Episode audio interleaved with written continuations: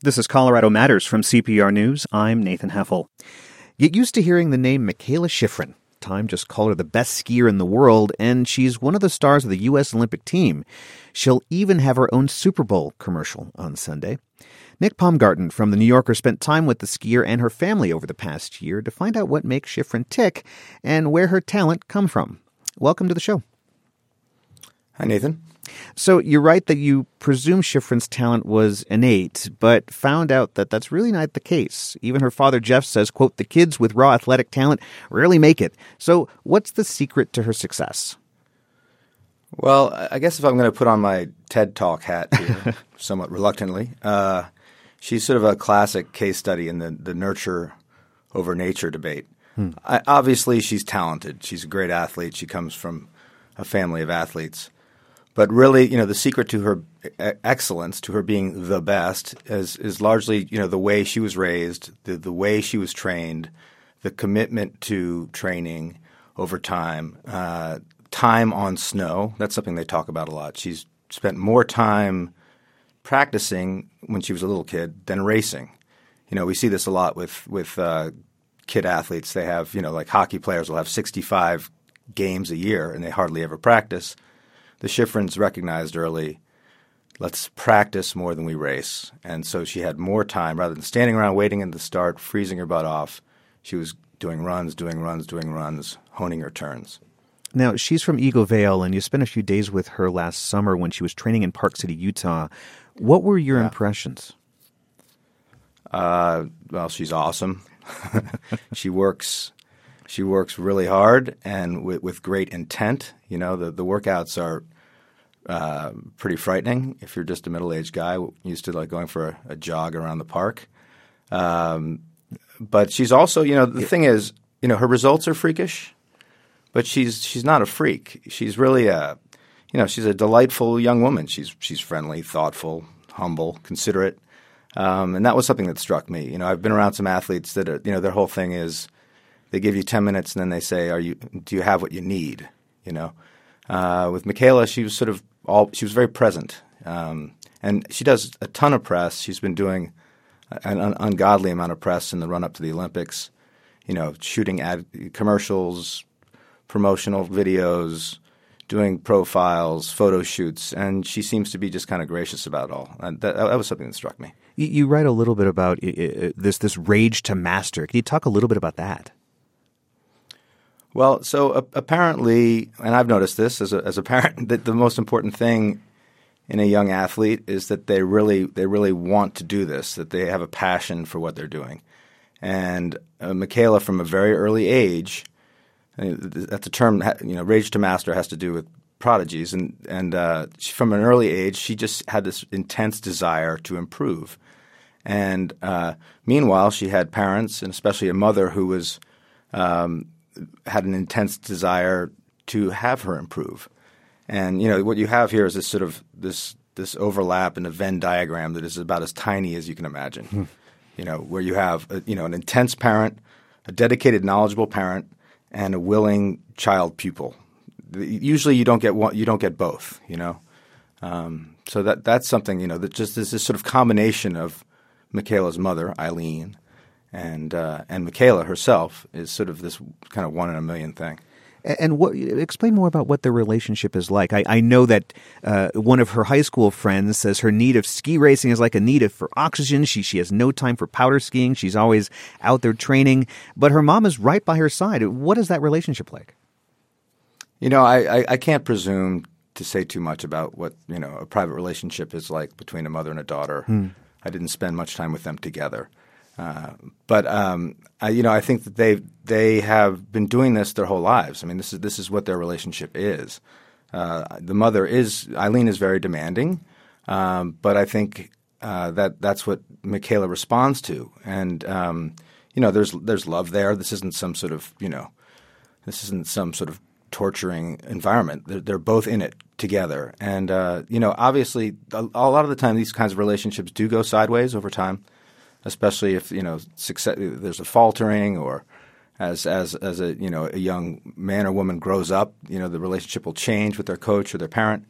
Uh, so you know, obviously that's always a possibility, but it seems to me that, that they're still working together and living together as, as sort of a very healthy pair. You're with Colorado Matters from CPR News. We're speaking with Nick Paumgarten from The New Yorker. He spent time with skier Mikaela Shiffrin and her family over the past year.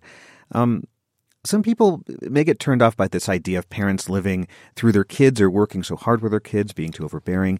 Did, did any part of that seem uncomfortable or unhealthy? I know you, you, you didn't, you can't really get into their minds, but did you see that at all? I don't think of it as being unhealthy. I mean, you know, it, there's so many different ways to go about raising a child, and uh, you know, I, I am not competing for anything.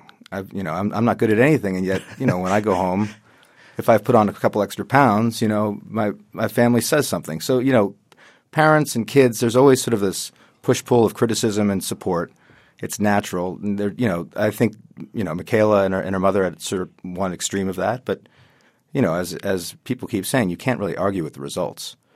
I mean, it's a little like it's a little like uh, Venus and Serena Williams. I mean, you know, mm. that that relationship and that that thing seems crazy, and yet here they are. You know, by far the best tennis players, sister tennis players, probably in history, and uh, so something was done right. There, there was a moment during her gold medal run in the 2014 Olympics when the announcers pointed out just how involved her parents have been in all this. Well, so balanced. See how, look at the shoulders never move, the head never moves. This is what she does that's so incredible and so much better than anyone else in the world.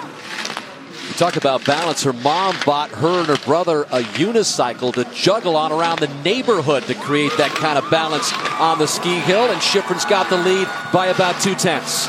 Shiffrin was just 16 when she started her first full season on the World Cup tour, which is mostly in Europe.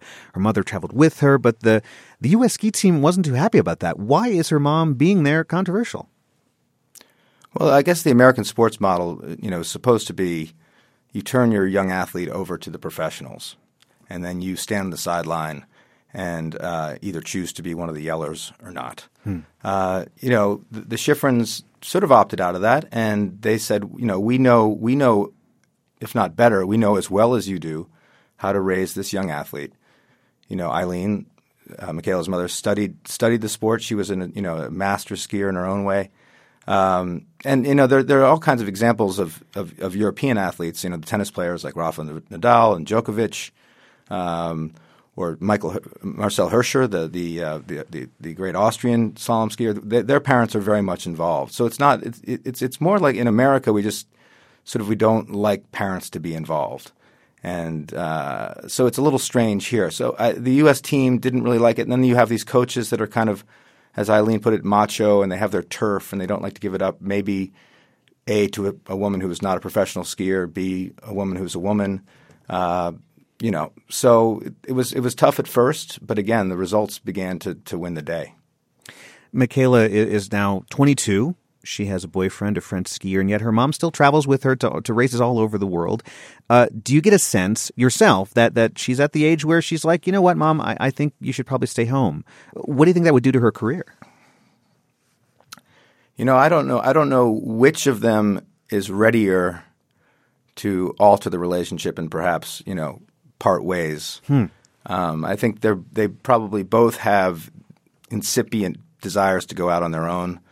Uh, I think, uh, but I think they're also they're so. I mean, there's a. I hate to use this word casually, but there's a codependency there in terms of what they've given their life's work to, and it's working. And this is a big season for Mikaela. You know, you have the Olympics. There's right. a lot of attention, a lot of pressure. Um, I would I would guess, and this is speculation, just being around it, that after this season, you know, after the Olympics, and it looks like it's going well for Mikaela in terms of the World Cup tour. She's leading the overall. She's way ahead in slalom uh, she's getting good results. That maybe after this year they might reevaluate and um, and and and try something new. You know, as another sort of four year cycle kicks in. Um, but yeah, I mean, uh, you know, when a woman is growing up, she's at some point going to want some space, and that'll be interesting to watch.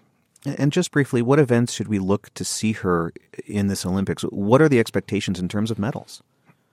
Uh, well, in slalom, she's the you know the overwhelming favorite. That's the that's the one with the most turns. Uh, giant slalom, she's among the favorites. There's a very good chance she'll medal, and there's a good chance she'll get a gold.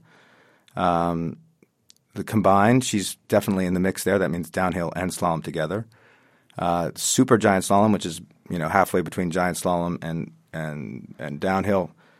She's got a shot. She's a, a dark horse. She's not going to race in the downhill, um, even though she actually won a downhill this season, which is unbelievable. Um, but I think there's just too much. She can't do all five. So she's she's a lock for one. Kind of, you might get two or three more medals. So definitely one to watch, right? Yes. Nick, Yes. Nick, thanks so much for joining us. Thanks for having me. Nick Paumgarten is a staff writer for The New Yorker. He profiled Eagle-Vail skier and Olympic favorite Mikaela Shiffrin for the magazine in November. This is Colorado Matters from CPR News.